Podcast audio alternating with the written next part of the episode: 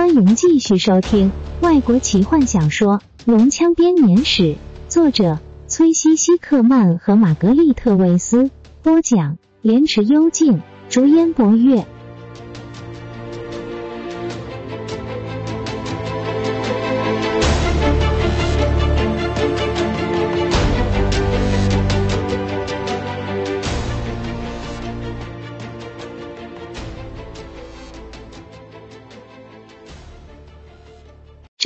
的名字叫做冰雹，它是只白龙，生来体型就比其他种类的龙要小。在极地出生长大，它们可以忍受极度的酷寒，主宰着安塞龙大陆极南的冰封地带。由于它们体型瘦小，白龙是克莱恩所有龙类中飞行速度最快的。龙骑将通常用它们进行侦察的任务。因此，当大伙进入他在冰河的巢穴。搜寻龙珠时，他正好在外执行任务。黑暗之后，收到了一份报告，指出有一群冒险者进入了西瓦纳斯提，他们不知怎么办到的，竟然击败了战青、血豹，并且获得了其中一颗龙珠。黑暗之后推测，他们可能会经过灰烬平原，沿着帝王大道前往圣奎斯特。那个情报显示，索兰尼亚骑士正试图重新集结的地方。黑暗之后，派出冰雹和他属下的一群白龙，火速赶往正覆盖在皑皑白雪下的灰烬平原，找出龙珠的所在地。冰雹见到底下冰光闪闪的雪地，猜想就算是人类，也不至于笨到在这种情况下试图穿越这片冰封的大地。但他仍然服从街道的命令。冰雹将整个队伍打散，命令各小队彻底搜查由西瓦纳斯奇以西至卡诺里山脉以东的每一寸土地。他所属的几只白龙甚至飞到了极北的新岸，那是目前正处于蓝龙控制下的辖区。龙群们汇合之后，发现没有任何关于这些入侵者的消息。同时，冰雹也收到通报，正当他在边境侦查的时候。危险已经悄然来到了他的大门口，冰雹怒不可遏的赶回去，却发现太迟了。费尔萨斯已死，龙珠也消失了。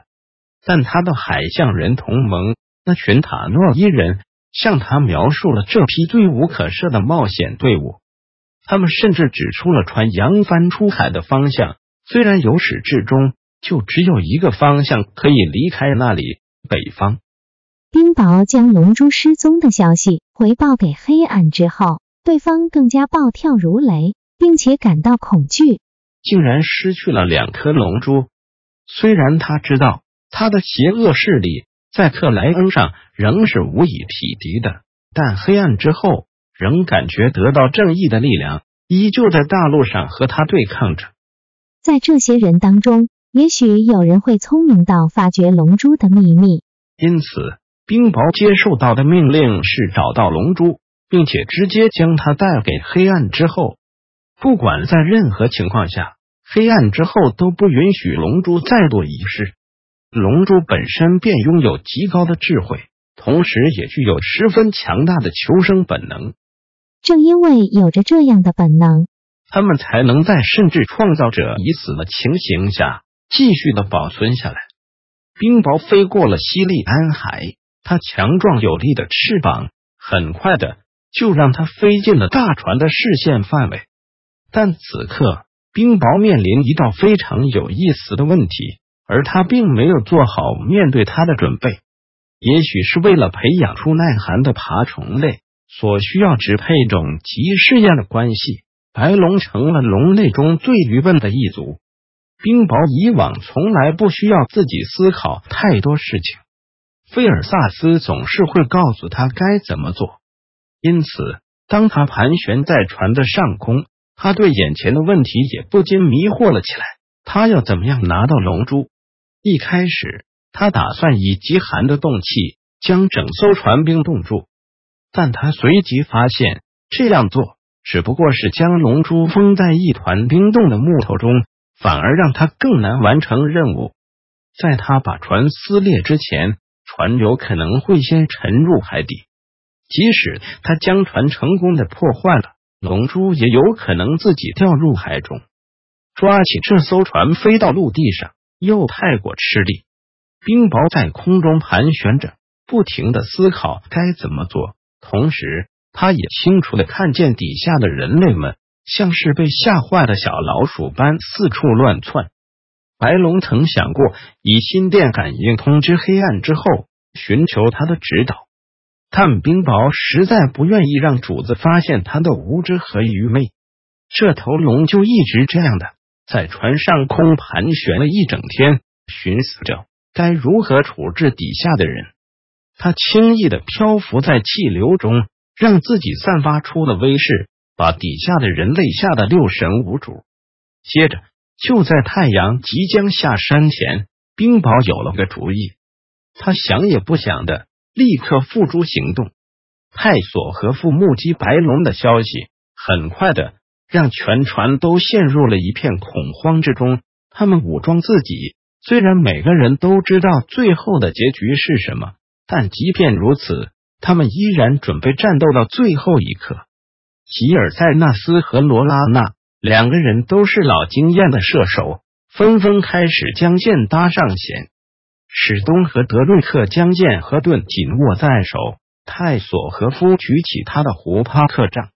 弗林特试着要从床上爬起来，但他连站都站不稳。伊利斯坦则冷静的向帕拉丁祈祷：“要我去相信那个老头子和他的神，还不如相信我的剑。”德瑞克对史东说：“骑士一直都尊崇帕拉丁的。”史东难以置信的回答：“我的确尊敬他。有关他的回忆。”德瑞克说：“布莱特布雷德，我对这些关于帕拉丁回归的传言感到十分困扰。骑士评议会听到时。”想必也会跟我抱持一样的想法。你最好做好心理准备，因为我相信，在你骑士资格审核时，相同的问题也会出现的。史东紧咬下唇，把怒气像是苦药般吞下。过了很长的一段时间，每个人都心无旁骛的看着天空中的白色身影，但是他们什么也不能做，因此只有继续的看下去。他们等了又等，等了又等。白龙一直没有发动攻击，他仿佛永无止境的一直绕着他们打转。他巨大的身影规律的绕着上空盘旋，毫不迟疑就准备投入战斗的水手开始交头接耳，因为这等待实在让人难以忍受。更糟糕的是，白龙似乎把四周的风也给停住，原先饱满的帆现在毫无生气的垂了下来。船丧失了原先优雅向前航行的动力，开始无助的随波逐流。暴风雨开始在北方的地平线集结，在原本湛蓝的海面上蒙上了一层阴影。卢拉娜最后终于放下了弓箭，开始按摩自己酸痛的肩膀。他的眼睛因为长时间看着天空，疲倦的泪水模糊了视线。把他们放送救生艇中。让他们自生自灭。他听见一个饱经风霜的水手故意提高音量说：“也许那只巨手会放走我们，毕竟他要的是他们，不是我们。他要的也不是我们。”罗拉娜不安的想：“可能是那颗龙珠，这也是他为什么迟迟不攻击的原因。”但罗拉娜不能够告诉其他人，连船长也不能知道。绝不可以对任何人泄露龙珠存在的事实。漫长的下午一分一秒的过去，白龙依然像只可怕且恐怖的海鸟，继续盘旋。船长越来越暴躁，不只是因为他要对付一只龙，还有船上可能发生的叛变危机。接近晚餐时分时，他命令大伙走到下层甲板。德瑞克和史东都拒绝了。就在情况正要失控的时候，陆地左舷，南亚狗斯大陆。舰长严肃地说：“海流会把我们带到靠近礁石的地方。”他抬头看着盘旋的白龙。如果再不起风，我们很快的就会撞上去。就在那一刻，白龙停止了盘旋，他陡然拉高，水手以为他即将离开，立刻欢呼起来。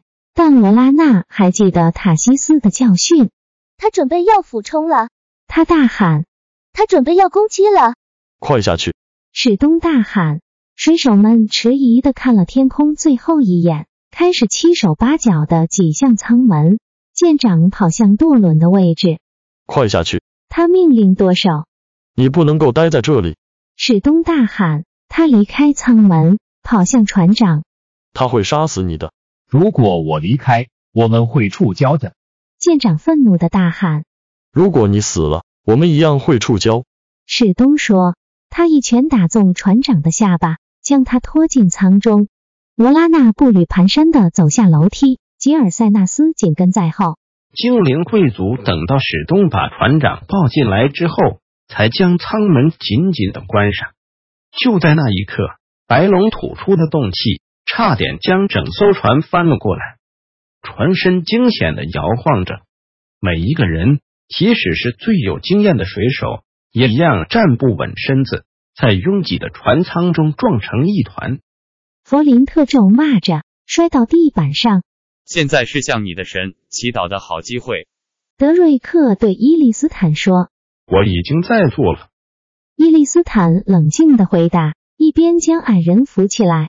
罗拉娜紧抱着柱子，等着那熟悉的烈焰、热风将大火吞噬。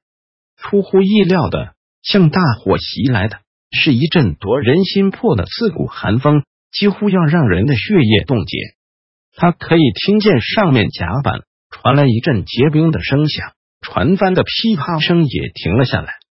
当他抬头的时候，他已发现白色的霜开始沿着裂缝渗透下来。